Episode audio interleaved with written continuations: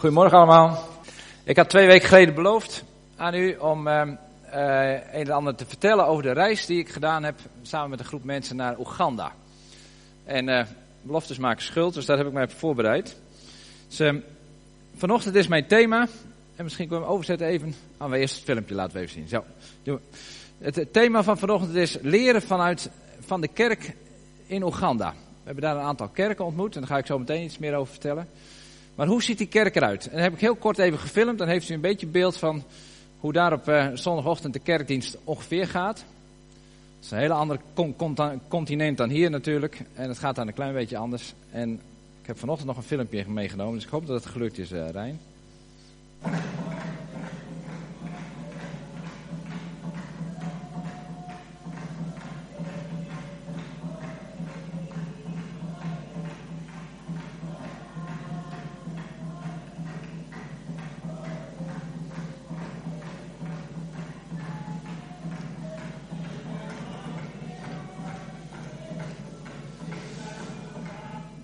Nou, zo gaat het dan nog een kwartier, twintig minuten door. En dat swingt de pan uit. En op een gegeven moment kun je niet meer zelf blijven zitten. En dan doe je je best om een beetje mee te swingen. En dan kijk je naar je medegroepsgenoten en denk, die kunnen er niet zoveel van. Die denken dat ook als ze naar mij kijken. Maar de Afrikanen die kunnen heel mooi dansen. En uh, misschien heb je dat zelf wel eens meegemaakt en gezien. Het is een heel feest om daar uh, de kerk mee te maken. Nou, daar wil ik vanochtend iets graag met u uh, over delen. Maar ik kan me ook voorstellen dat u denkt van, Oeganda, waar ligt dat ook alweer? Nou, dat is uh, een land in Afrika. Daar linksboven zie je het Afrika-continent. En daar uh, boven het uh, Victoria-meer, daar ligt het land wat Oeganda heet. En we hebben maar een klein stukje van het land gezien. Maar wat we onder andere gezien hebben, is een heel mooi stukje natuur. Want daar begint de Nijl ook. Dus de Nijl die begint vanuit het Victoria-meer en dat gaat zo helemaal omhoog. En het komt uiteindelijk in Egypte en in de Middellandse Zee uit. En dit is het eerste stukje, de eerste twee kilometer van, van de Nijl. We hebben een heel zware week gehad en aan het eind moesten we natuurlijk even bijkomen. Dus toen hebben we even gerelaxed. En toen zijn we heerlijk aan de Nijl gegaan. Hebben we ook een vaartocht gemaakt. En hebben we hele mooie vogels gezien. Een arend zien vliegen. En allemaal hele mooie dingen gezien. Nou, de, natuur is daar ontzettend mooi. Tegelijk heeft het land ook een hele moeilijke en hele beroerde geschiedenis. Misschien zegt de naam je iets. Idi Amin is uh, regeringsleider daar geweest. En die is verantwoordelijk geweest voor zeker zo'n 300.000 doden. De mensen die tegen hem waren, dat vond hij de beste manier om die dan om zeep te brengen. Zo'n 300.000 mensen zijn gedood onder zijn bewind. In 71 tot 79 was dat. Maar ook uh, meer recent was het het leger van de Heer. Nou, dat klinkt natuurlijk geweldig, maar dat is een, een, een, een guerrilla uh, groep. En die hebben heel veel kinderen uit de dorpen gehaald, ook de dorpen waar wij zijn geweest. Laat ik u zo meteen iets van zien. En die kinderen hebben ze meegenomen om de jongens in het leger te laten vechten. En de, de meisjes als, als kindsoldaat. Tienduizenden kinderen hebben ze uit die dorpen gehaald om daar oorlog mee te voeren. Verschrikkelijk wat daar, wat daar gebeurd is. Dus aan de ene kant een heel mooi land met een hele mooie natuur. Hele mooie mensen, maar ook met een hele trieste geschiedenis. En tegelijk een heleboel mensen die hun best doen om elke dag te overleven. Eén op de drie uh, eh, 37% van de bevolking die leeft echt onder de armoedegrens. En die moet elke dag heel erg het best doen om, om geld te verdienen. Om genoeg eten te krijgen. Je ziet langs de weg ook allemaal kraampjes. Vier, vijf kraampjes allemaal met uh, vrouwen die sinaasappels verkopen bijvoorbeeld. Of die, die, die bananen verkopen. En dan hopen dat ze wat verkopen die dag. En dat ze iets te eten hebben. Nou, dit is het openbaar vervoer ongeveer. Zo zijn wij niet gereisd, maar je ziet aan hoeveel, aan hoeveel dingen er gebrek is. Uh, dit is iemand die naar de markt gaat met zijn vee. Dat ziet er dan ook wel weer heel mooi uit. En deze zit nog alleen op zijn brommer. Maar ik kan je verzekeren, je kan op deze brommer ook met gemak met z'n vieren zitten. En dan ook nog lekker rijden. Dus je maakt er van alles mee. Wat dat betreft is het heel mooi. En tegen de avond zie je heel veel kinderen en vrouwen vooral ook. Die gaan met die gele jerrycans, uh, lopen ze op hun hoofd of in de hand of met de fiets naar een plek waar ze water kunnen halen. En dan tappen ze de water met elkaar en dan vervolgens brengen ze dat weer terug naar hun dorp. De dagelijkse gang van zaken van de mensen daar, die daar in, uh, in armoede leven, maar tegelijk ook, uh, ook het goed hebben met elkaar. Dat, is tegelijk ook te zien. Nou, daar zijn we met een groep mensen vanuit verschillende kerken, een heel aantal voorgangers ook, vanuit uh, Nederland, zijn we naar Oeganda gegaan, naar die gebieden, om daar juist te leren van de kerk. We hebben ook steeds gezegd, en dat zijn we ook studenten. Wij zijn er naartoe gegaan niet om te vertellen van wat wij allemaal weten, maar we zijn er naartoe gegaan om van de mensen en om daarvan de kerk te leren. En dat deden we samen met, met Teer. En Teer, Fund heet dat vroeger, tegenwoordig heet dat Teer. Die ondersteunt daar het programma, wat de kerken zelf doen, om hun omgeving, om hun community, om hun dorp, om hun wijk verder te ontwikkelen. En ze hebben daar een programma voor en het programma heet Umoja. Dat is dat niet zo heel interessant, maar Umoja betekent dat je het samen doet. En Teer heeft de visie niet om langs de kerken heen te werken en te zeggen wij zullen wel even wat dingen brengen, we zullen even schooltjes bouwen of even waterputten graven. Nee, de visie van Teer is om juist het bij de kerk te laten, om de kerk te ondersteunen en de kerk die bouwt aan ontwikkeling in die omgeving daar. En dat hebben we gezien hoe dat daar werkt. Dus de kerk die heeft daar de regie over de ontwikkeling. En ze hebben daar een heel mooi programma ontwikkeld, dat heet dan Umoja inderdaad. En dat is gebaseerd op allerlei bijbelse principes. En dat is ook het mooie, daarom kan de kerk dat ook doen. En een aantal van die principes die ik eruit gehaald heb, die ons daar verteld zijn, die wil ik met u delen vanochtend. Want wellicht kunnen wij daar, als eigen kerk of in je eigen omgeving, kunnen wij daar nog iets van, van leren, kunnen wij daar iets in praktijk brengen. Dat zijn drie punten. Ik wil u drie punten vertellen daarover. En die drie punten behandelen we. En dan blikken we ook even terug naar onszelf. Van wat kunnen we daarmee doen? En één bonuspunt. Iets wat ze daar ook heel mooi gaan doen. Dus met drie punten wil ik graag met u daarover nadenken. En de basis van het hele programma, en die basis zou heel goed ook voor ons kunnen zijn. De basis van het hele programma is, is dat ieder mens kostbaar is. Ieder mens is waardevol. Ieder mens is ongelooflijk veel van waarde. En er staan allerlei teksten over in de Bijbel, maar één tekst wil ik daar met u lezen. En uh, daar staat het heel erg duidelijk. En dat is in Genesis, gelijk als God uh, de hemel en de aarde maakt. Dan doet hij daar een aantal dagen over. En de zesde dag, die wil ik met u lezen. Genesis 1 vanaf vers 24. En de dag 6 is dat, en zegt God. De aarde moet allerlei levende wezens voortbrengen. Vee, kruipende dieren en wilde dieren. En zo gebeurde het. God maakte alle soorten in het wild levende dieren. Al het vee en alles wat op de aardbodem rondkruipt. En God zag dat het goed was. En God zei, laten we mensen maken die ons evenbeeld zijn, die op ons lijken. Zij moeten heerschappij voeren over de vissen van de zee en de vogels van de hemel, over het vee, over de hele aarde en alles wat daarop rondkruipt. God schiep de mens als zijn evenbeeld. Als evenbeeld van God schiep hij hem. Mannelijk en vrouwelijk schiep hij de mensen. Hij zegende hen en zei tegen hen, wees vruchtbaar en word talrijk.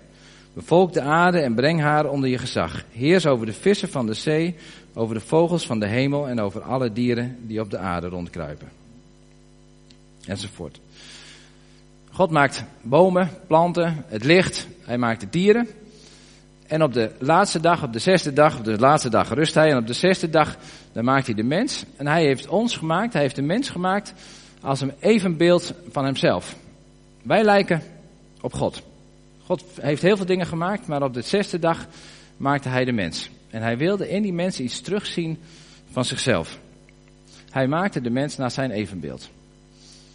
En daar mag je uit afleiden dat je ontzettend waardevol bent. Want als jij iets moois maakt en God zegt het is goed, maar als hij de mens heeft gemaakt, dan zegt hij het is zeer goed. Dus God is zeer tevreden over wat hij daar gemaakt heeft. Want hij heeft iets gemaakt waar, waar, waar hij trots op is, waar hij blij mee is en wat zijn evenbeeld is. En jij en ik en de mensen in Afrika en waar ook ter wereld, wij zijn het evenbeeld van God. Wij zijn het maaksel van God. En daar is hij ontzettend trots op en daar is hij ontzettend blij mee. En de basis van het hele programma is dat je geweldig bent en dat je kostbaar bent en dat je een mooi mens bent. En dat staat niet alleen in Genesis, maar ik heb nog even zitten nadenken over andere teksten. Maar in Matthäus staat onder andere, die vond ik heel mooi, dat God al de haren op je hoofd heeft geteld. Nou, ik weet niet of je wel eens verliefd bent geweest en of je wel eens aan je partner zit en of je wel eens aan zijn haar zit te frunniken. Maar je moet heel veel van iemand houden, wil je al die haren tellen. Dus God houdt ontzettend veel van ons. Nou kan God heel veel, dan kan hij misschien ook heel snel tellen dacht ik dan, dus dan gaat die gelijkenis niet op. Maar ik vond het wel een heel mooi beeld. Dat hij al je haren telt. Dat hij al je haren kent en al weet hoeveel haren je op je hoofd hebt. Dan moet je heel veel van iemand houden. Nou, God houdt heel veel van de mensen die hij gemaakt heeft. Heeft hij met heel veel zorg gemaakt. Hij houdt van zijn schepping. Maar toen hij de mens zag, zei hij dat was zeer goed. En God gaf zijn zoon immers. In onze bekende tekst. God gaf zijn zoon voor ons, omdat hij zo ontzettend veel van ons hield. Wij zijn een parel in Gods ogen. En dat zijn de mensen in Afrika zijn dat heel goed van, van doordrongen. En in dat programma komt dat heel, heel mooi ook naar voren. Wij kwamen daar als groep. En we werden niet zomaar als groep binnengehaald. We werden echt als, als, een, een, als kostbare mensen binnengehaald. Daar kregen we een, een plaatje van. Nou, dit is dan die kerk natuurlijk, die daar, uh, waar u ook plaatjes van gezien heeft. En elke keer als we bij een dorp kwamen, we hebben twee, twee kerken bezocht. Het waren twee Pinkstergemeenten ook. Dan stond die kerk al op ons te wachten, of een aantal mensen van die kerk. En die gingen in een rij staan, ze gingen eerst dansen. En ze heten ons van harte welkom, dus ze waren blij dat we er waren. En vervolgens moesten we uitgebreid handschudden bij iedereen. En het was niet even zo, hallo, hallo, hallo, hallo. Nee, je gaf een hand, je gaf een stevige hand. En dat ging ook nog op een speciale manier. Dat was niet even zo'n hand, maar dat was echt een, je moest echt even contact maken met elkaar. En je keek elkaar in de ogen. En je zei je naam. En zij zeiden hun naam. En ze zeiden wat blij dat je er bent. En God bless you. En zo. Nou, dat duurde een eeuwigheid natuurlijk voordat je die hele stoet had gehad. Maar daarmee gaven ze wel aan. We vinden het heel fijn dat je er bent. Je bent waardevol ons. We zijn trots dat je er bent. En vervolgens gingen ze muziek maken. En uh, gaf de, de, dominee een korte toespraak. En gaf de baas van de dominee. Dat, dat is dat heel leuk. Dat is daar een Pinkstergemeente. Maar ze hebben daar wel bisschoppen. Dus de, de, de regioleider, zou ik maar zeggen. Dat is een, die heet bisschop. En die gaf een, een, een toespraak. Dus mensen waren, lieten zien dat ze heel erg belangrijk vonden. En wij mochten ook op hele mooie stoelen zitten. En de anderen gingen op bankjes zitten. En dat was je eer te na. Maar zo, zo welkom met je geheten. Ze waren blij dat je er was en ze vonden je belangrijk. En maar door het hele programma heen is dat ook steeds zichtbaar hoe belangrijk mensen zijn. Hoe mooi je bent en hoe waardevol mensen zijn.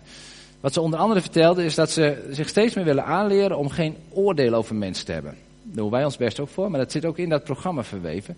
Dat je geen oordeel hebt. Ze zeggen, ook al komen we in gebieden waar mensen heel uh, minder ontwikkeld zijn, dan willen we er juist leren vragen van waarom doen jullie het op die manier. In plaats van je zeggen, wat zijn jullie gek, wat doen jullie raar, wij zullen het wel even vertellen.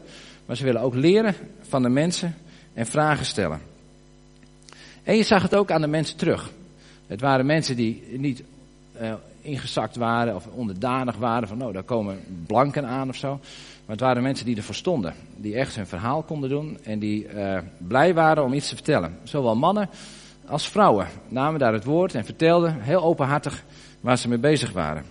Dus de mensen door het hele programma heen kon je heel duidelijk zien dat God van mensen houdt en dat mensen waardevol zijn. Ook vanuit de hoofdstad waar we geweest zijn, waar ze over de uh, programma vertelden, bleek steeds dat ze zeggen, we zijn gelijkwaardig met deze mensen. We zijn niet meer of minder. Nee, mensen zijn gelijkwaardig. En heel bijzonder was het, dat op een gegeven moment horen wij, hebben we twee keer gehoord, mensen die vertelden over wat ze in de kerk deden en hoe ze bij de kerk waren en bij het programma betrokken waren. En één iemand zei heel duidelijk, voor die tijd, we were nobody. En toen we met het programma bezig gingen, en toen we ontdekten dat we heel veel waard waren, toen werden we somebody. En dat hakte er bij mij wel heel erg in, moet ik zeggen. We were nobody. Ze vonden dat ze niemand waren. Dat ze geen naam hadden, dat ze niet meetelden. En dat ze maar ergens een groepje mensen waren, ergens op deze aardbol. Maar ze ontdekten, door de bijbelstudies die ze deden, door in Gods woord te duiken, dat ze mensen waren, dat ze somebody waren, dat ze een naam hadden en dat ze er mochten zijn. Nou, dat, dat is de hele basisprincipe van, uh, van hoe, de, hoe de kerk daar bezig is. Mensen zijn waardevol en mensen zijn geweldig. Ik denk, wat is dat mooi als we dat mee kunnen nemen, ook naar hier. We horen het wel, we zingen er liederen over, maar dat we heel diep tot ons door laten dringen hoe waardevol jijzelf bent. Hoe waardevol ik ben. Omdat we naar het beeld van God gemaakt zijn, zijn we waardevolle mensen. God houdt van ons en God vindt ons geweldig. Hij heeft al de haren op ons hoofd geteld. En dat je ook realiseert dat de mensen die voor jou zitten, en achter jou zitten, en naast jou zitten, in je huis wonen, op school zitten, dat het allemaal hele waardevolle mensen zijn. Dat het geweldige mensen zijn. Er zijn er een heleboel. En als je denkt, als er maar een heleboel zijn, dan is het misschien niet meer zo waardevol. Maar de mensen om je heen zijn waardevol. Ik ben waardevol, jij bent waardevol. En het is heel mooi om dat heel diep tot ons door te laten dringen. Want vaak horen we juist het tegenovergestelde. Wat hoor je wel niet vaak? Dat mensen denken dat ze niks betekenen, dat ze niet meetellen, dat ze waardeloos zijn, verhalen hoe dingen thuis gebeuren of op school mensen tegen elkaar zeggen.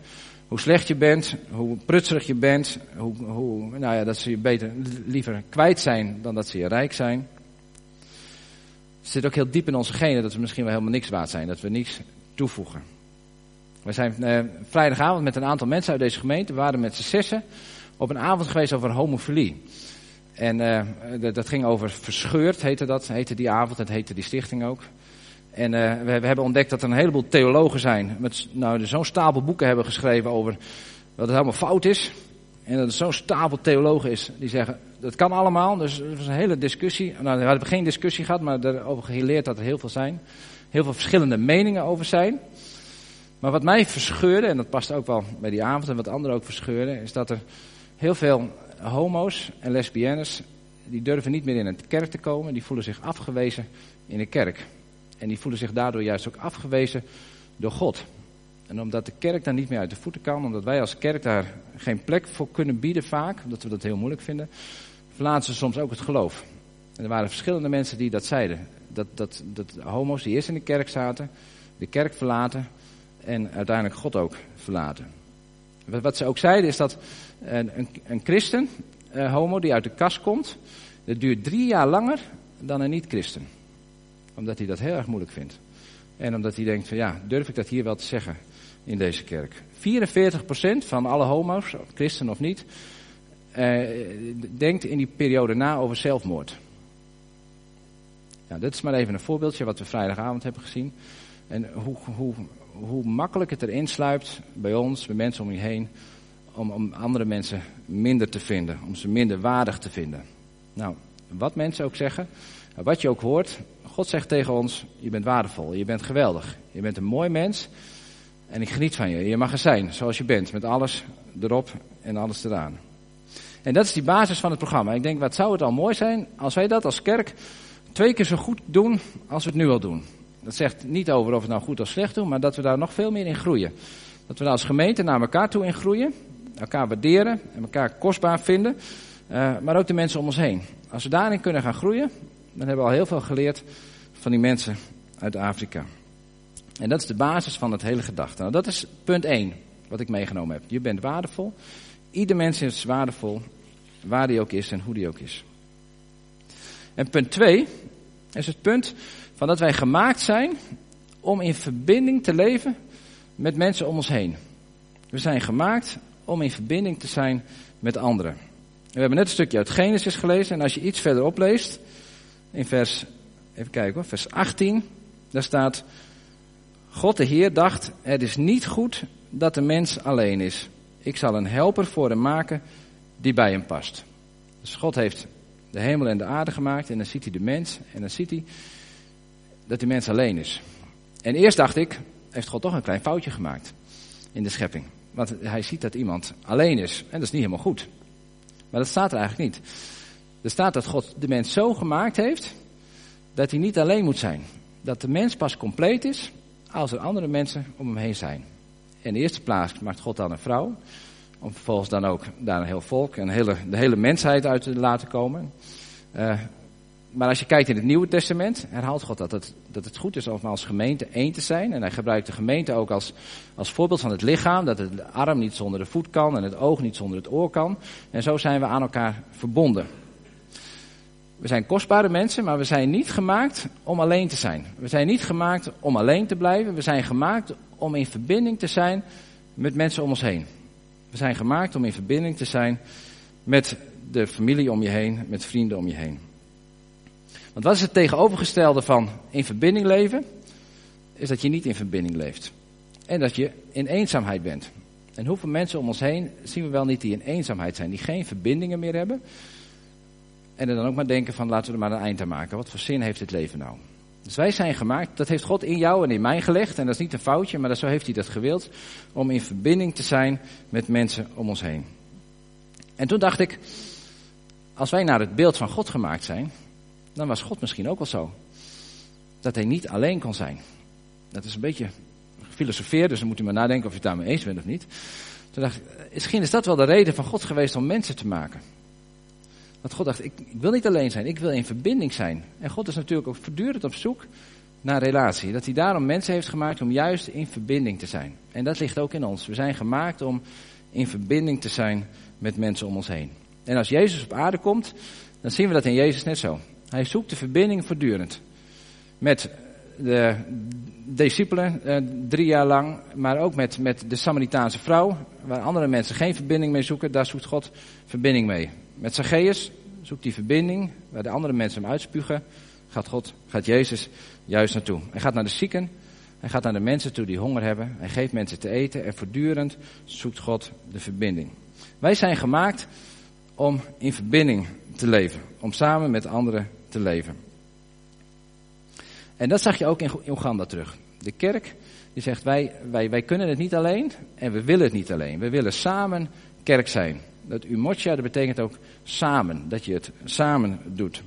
En ze hebben ervoor gekozen om samen gemeenschap te zijn. Want als je met elkaar groepen verbindingen maakt, dan ben je een gemeenschap. En ze hebben er ook gezegd van we willen niet alleen een kerk zijn die samen bidt, die samen Bijbel leest en die samen zingt. Maar we willen het leven met elkaar delen. Als we in verbinding staan, dan willen we ons hele leven delen met elkaar. En misschien niet alles met iedereen, maar we willen wel ons leven delen in deze gemeenschap. En daarmee hebben ze oog voor elkaar. Dus niet alleen oog voor zichzelf, maar juist oog voor de gemeenschap. Oog voor de komende generatie, de nieuwe generatie. Ze hebben oog voor de kinderen, ze hebben oog voor de andere mensen in de gemeenschap die gehandicapt zijn. En zo ging die hele gemeenschap groeien. Met oog voor elkaar. Wij spraken een bisschop, of de bisschop die stelde zich voor. En die bisschop is dan het hoofd van, uh, van die regio's. En die man die beelde dat heel mooi uit. Hij vertelde heel kort iets over zichzelf. Maar daarna zei hij, ik wil je eigenlijk de mensen voorstellen die in mijn team werken. Die in ons team werken, die er eigenlijk voor zorgen dat de kerken er zo groeien bij ons hier in de, in de regio. En hij stelde al zijn vijf, zes mensen voor die daar aan het werk waren. Het ging niet om hem, maar het ging om de mensen om hem heen, met wie hij in verbinding was. En de kerk heeft, ervoor, heeft gekozen om gemeenschap te zijn met elkaar. Om lief en leed te delen met elkaar. En zo zijn ze bezig geweest om te gaan inventariseren van hoe gaat het nou eigenlijk met ons in deze, uh, uh, in, in, onze community. Dat een dorpje als het ware. En ze zijn heel erg veel aan het inventariseren geweest van hoe ziet onze, uh, onze samenleving er hier uit.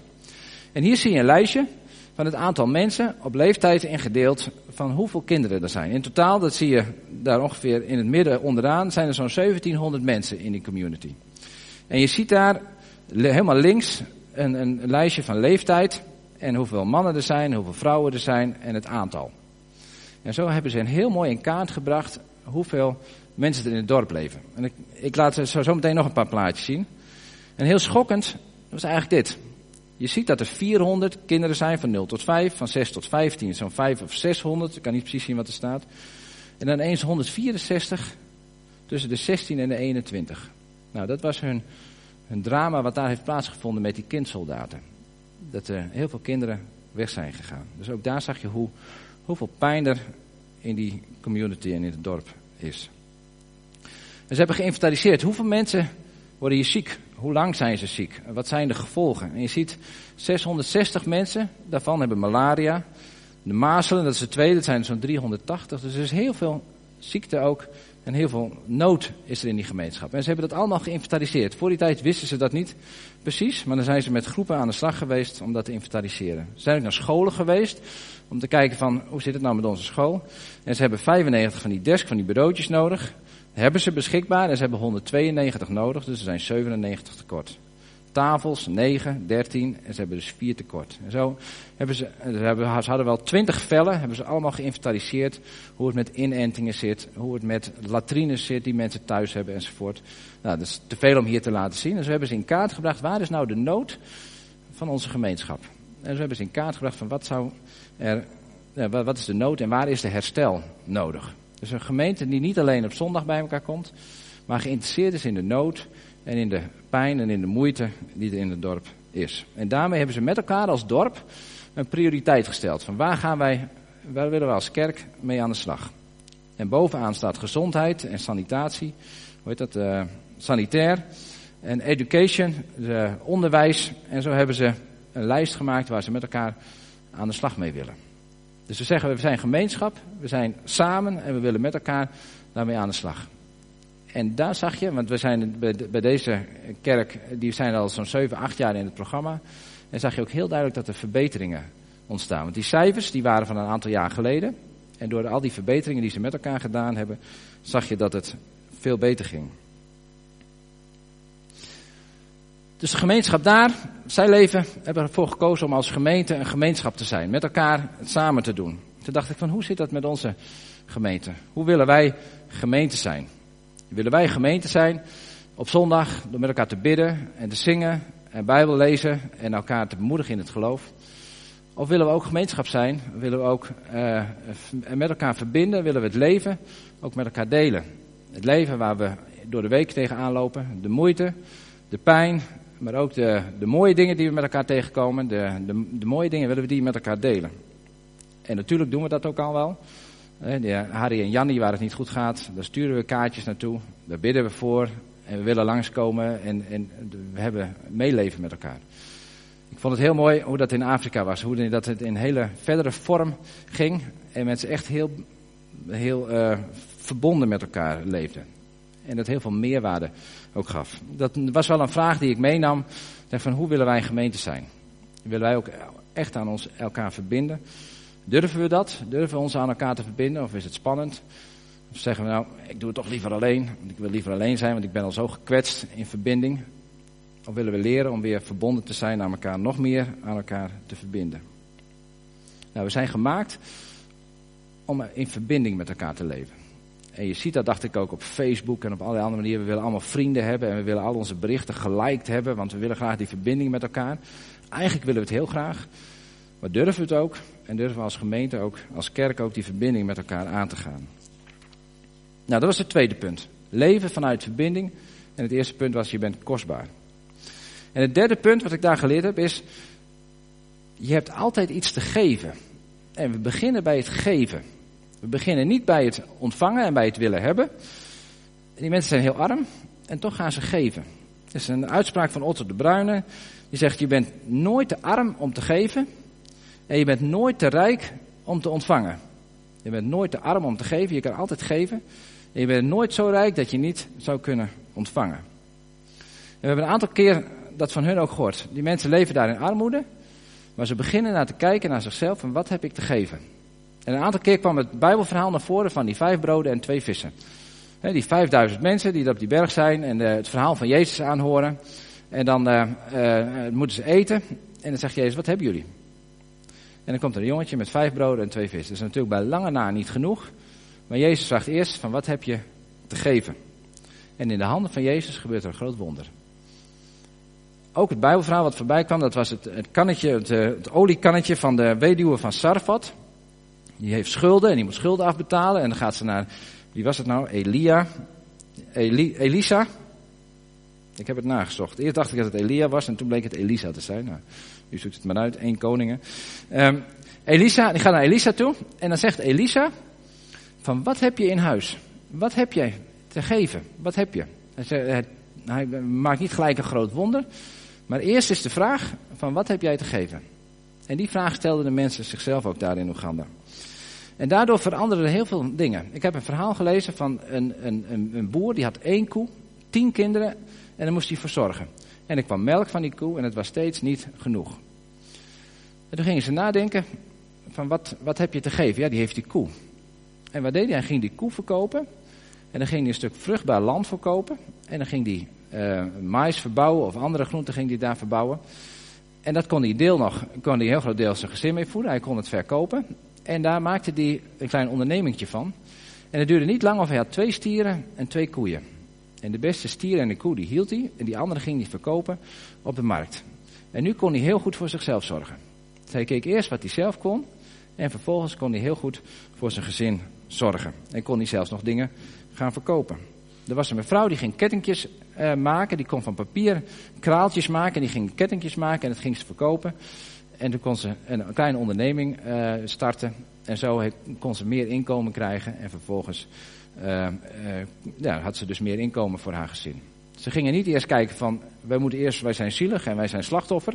Nee, ze wisten dat ze waardevolle mensen waren. Ze gingen in verbinding. En vanuit die verbinding gingen ze kijken van, wat heb ik te geven? En heel mooi was ook, dat ook de mannen en de vrouw die gingen nadenken over wat hebben ze te geven. En die mannen keken eens goed rond, hoe zeg ik dat netjes. En die kwamen erachter dat die vrouwen eigenlijk ongelooflijk hard aan het werk waren. Die zorgden voor de kinderen, die moesten water halen, die moesten ontzettend veel dingen doen. En die mannen kwamen erachter dat ze wel wat tijd over hadden. En die gingen naar elkaar kijken. En uh, hoe zeg ik dat? En uh, toen zeiden die mannen, hey, wij hebben nog tijd te geven, wij kunnen iets doen. En ze hebben als doelstellingen gesteld, en dat hebben ze ook op een van die flapovers gezet. Wij willen meer doen in het huishouden en wij willen onze vrouwen ondersteunen. En dat hebben ze gedaan in al die jaren. Ze hebben daar meer in gedaan. En er was een vrouw die vertelde van, eerst was er in ons huis, mocht je als vrouw niet op een stoel zitten. Dat was voor de zonen en voor de, voor de mannen bedoeld. Maar nu hebben we eigen stoel, nu zitten we hier. En nu, mijn, mijn man die helpt op allerlei verschillende manieren. En nu heb ik tijd over om ook iets te doen in de community. Om ook iets in het dorp bepaalde taken op haar te nemen. En dat vertelde ze, waar al die mannen bij zaten. En uh, ik heb even naar die mannen gekeken. Die keken niet beteuterd. Maar die keken echt wel zo, wauw, dat hebben, we, dat hebben we met elkaar kunnen doen. Dus die mannen hebben gekeken van wat kunnen wij geven. En zo is er eigenlijk een hele re revolutie gaande in het dorp. Want reken maar dat het heel anders is dan die cultuur uh, geweest is. Dat ze met elkaar dingen gaan doen. En dat vertelden ze voluit. En daarom zei ik ook, de mannen voerden het woord, maar de vrouwen voerden net zo goed het woord daar. Omdat ze met elkaar samen bezig waren. Nou, zo zorgde dat voor allerlei veranderingen in het dorp. Beter voedsel, schone drinkwater, verbetering van de gezondheidszorg en van het onderwijs. Niet dat ze alles zelf deden, want ze gingen ook naar de overheid en zeiden: Overheid, jullie hebben beloofd dat je eh, vaccinatieprogramma's gaat doen. Dan moeten jullie nu ook bij ons in het dorp komen, want daar hebben jullie beloofd, dat gaan we doen. En wellicht hebben ze ook hulp van instellingen en van organisaties gekregen. Maar niet als het slachtoffer zijn, maar de regie in handen nemen van je eigen ontwikkeling. Dus ze gingen kijken naar wat heb ik te geven. Vanuit die verbinding gingen ze kijken van waar zijn de noden en wat kan ik geven. Hoe kan ik de ander ondersteunen. Dus niet hoog en laag van ik heb heel veel en jij hebt heel weinig. Nee, we zijn gelijkwaardig en in die gelijkwaardigheid heb je soms iets te geven en soms is het nodig dat je iets te ontvangen hebt. Want je kan het niet alleen. Je hebt nodig die verbinding nodig, dus je hebt de ander ook nodig. En zoals Bisschop Tutu het zei in een boekje wat ik gelezen had, het is voor ieder na behoefte en van ieder naar vermogen. Dus het is voor iedereen naar behoefte en je geeft naar wat je vermogen hebt. En dat geef je aan de community en zo ben je samen een gemeenschap. En toen ik dit aan het voorbereiden was, toen kwam dit foldertje binnen. Toen dacht ik van ja, wij worden ook bestookt met hier in Europa op zo'n andere manier te leven. De one and a half days. Die zijn vandaag begonnen. Zeg ik dat goed? Ja. Dus als je snel bent, moet je naar de weekkamp toe. En dan kun je nu de one and a half, want dat moet je hebben. Wij, wij, wij, wij denken van dit moeten we hebben. En als we dit hebben, dan worden we gelukkig. Nou, ik denk dat de Bijbel andersom leert. Van wat heb jij te geven? Wat kan je geven aan de ander? En hoe kan je in verbinding leven met de ander? En daar kon je wel eens veel gelukkiger van worden. En toen dachten we, hoe doen we dat nou met elkaar als gemeente? Zouden we daar nog in kunnen groeien? Natuurlijk kunnen we daarin groeien. En natuurlijk gebeuren er hele mooie dingen. En geven we ook weg. En uh, kijken ook wat we zelf te bieden hebben. En we sturen kaartjes bijvoorbeeld naar mensen die ziek zijn. We leggen spullen op de weggeeftafel. We denken van nou, daar kunnen we andere mensen weer blij mee maken. Maar ook wij mogen naar onszelf kijken van wat heb ik te geven? Wat kan ik aan anderen geven? Wat heb ik in huis? Aan talenten, aan mogelijkheden.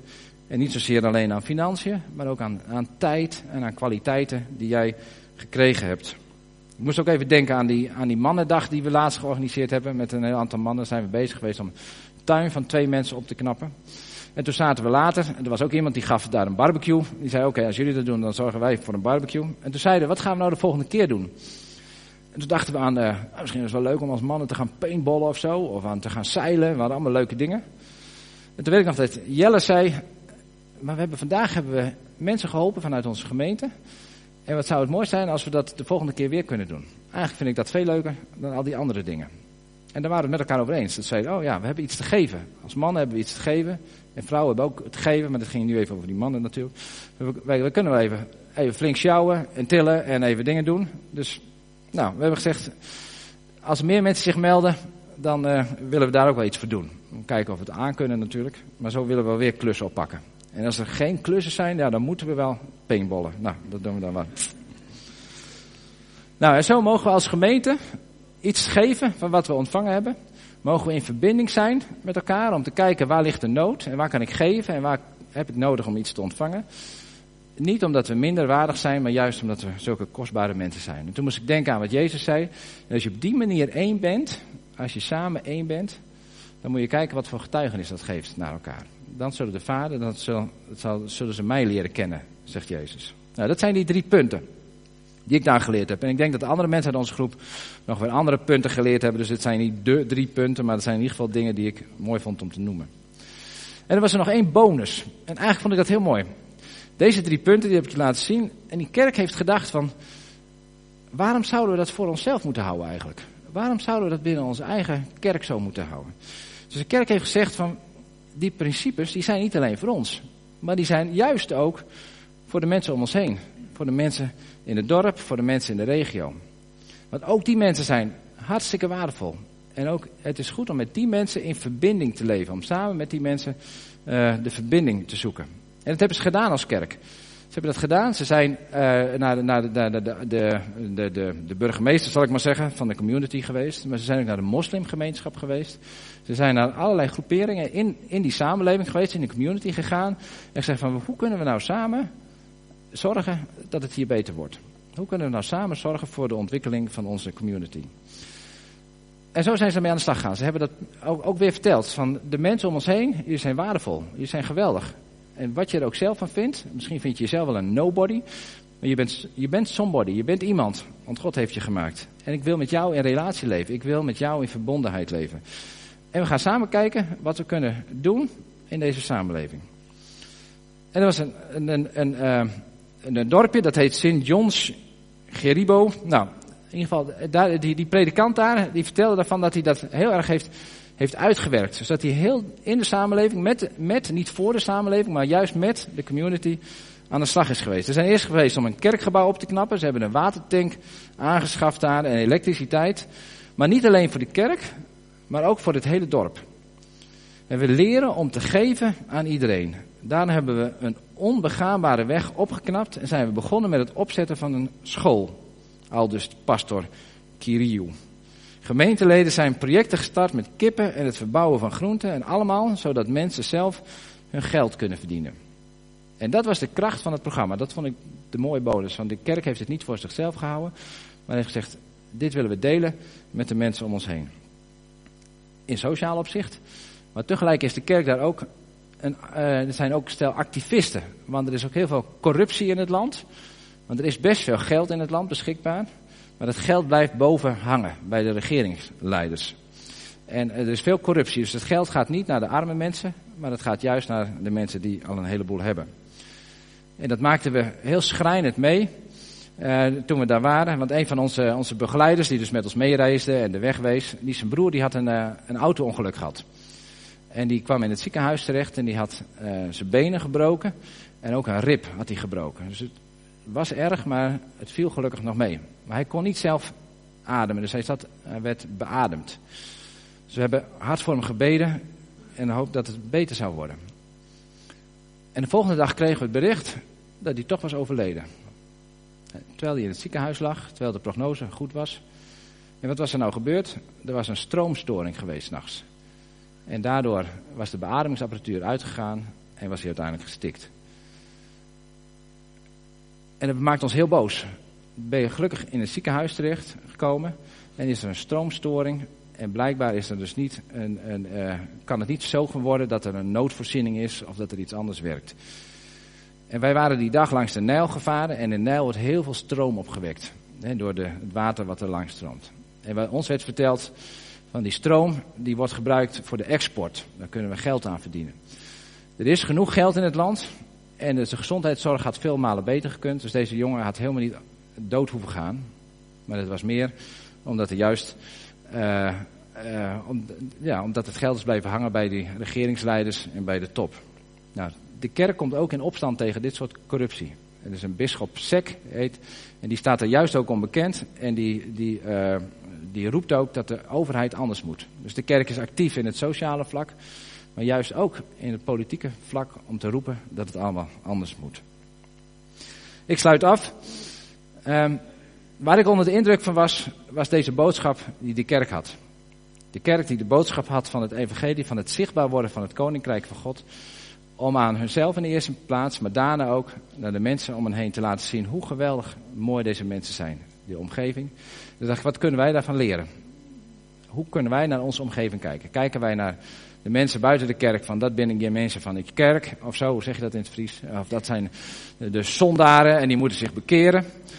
Of gaan wij kijken naar mensen om ons heen en hen als waardevolle mensen zien, als geweldige mooie mensen en willen we ons gaan verbinden aan hen? Omdat we gemaakt zijn om te verbinden. En omdat we weten dat zij ook die verbinding net zo goed nodig hebben als u en ik. En willen we ons verbinden aan mensen die heel anders denken, die een hele andere leefwijze hebben, die misschien hier ook in armoede leven, die in een crimineel circuit leven of wat dan ook. Willen we ons verbinden aan onze buren, aan onze klasgenoten. Willen we ons verbinden aan mensen die uh, misschien niet leuk zijn en die niet aardig zijn. En willen we geven. Willen we geven juist aan die mensen in wie we in verbinding zijn. En ik heb ontdekt dat dat het geweldige evangelie is. Dat dat het evangelie is wat we mogen uitdelen aan mensen om ons heen. Dat het evangelie niet is hoeveel zieltjes er in de kerk zitten en hoe we ook groeien of niet. Maar dat het evangelie verkondig is om die boodschap aan mensen om ons heen uit te delen. Individueel, maar ook als kerk. Dat we als kerk in deze wereld verbinding mogen leggen. En hoe we dat dan precies kunnen doen als kerk, dat kunnen we misschien doen via zo'n voedselbank van volgende week. Om daar ook die verbinding te leggen. Maar juist misschien ook wel heel praktisch voor mensen te zijn die we op pad tegenkomen. Dat is een blijde boodschap en dat is een mooie boodschap. En daar werd ik heel enthousiast van. En toen dacht ik, nou dat deel ik dan vanochtend met jullie. Zullen we met elkaar bidden? Vader in de hemel, willen u bedanken dat u een blijde boodschap hebt gegeven. Heer, niet een boodschap van oordeel, maar een boodschap van, van liefde en van verbondenheid. Dat u zich aan ons verbindt en dat u uw zoon gegeven hebt, Heer. Heer, en ik wil bidden dat we dat als kerk steeds meer leren om zo ook naar mensen om ons heen te kijken. Eerst naar onszelf, zoals u naar ons kijkt. Dat we op school, uh, in de buurt, op ons werk, met die ogen van liefde van u mogen kijken, Heer. En wilt u ons die liefde ook maar geven. Want we kijken zelf zo, zo makkelijk uh, uh, anders naar mensen. Wilt u ons volmaken van uw liefde, zodat we die liefde uit kunnen delen aan mensen om ons heen. Ook mensen die zich minder voelen. Mensen waar we als kerk het moeilijk vinden om mee om te gaan misschien. Heer, en uh, wilt u ons bewust worden van wat wij zelf ook te geven hebben. En dat we dat uitdelen aan mensen om ons heen. Ik dank u wel, Heer, dat als we dat doen, dat, dat uw kerk zichtbaar wordt, dat u zichtbaar wordt. En dat we alle reden hebben om u te loven en om u te prijzen, om de geweldige dingen die u doet.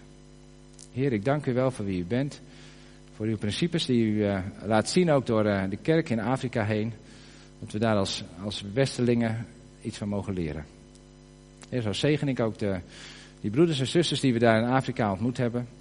Die de strijd voeren van, uh, van overleven. Maar tegelijk ook het feest van de gemeenschap met elkaar vieren. Heer, we zegenen de gemeente, we zegenen het werk ook wat daar gebeurt. In Jezus' naam. Amen.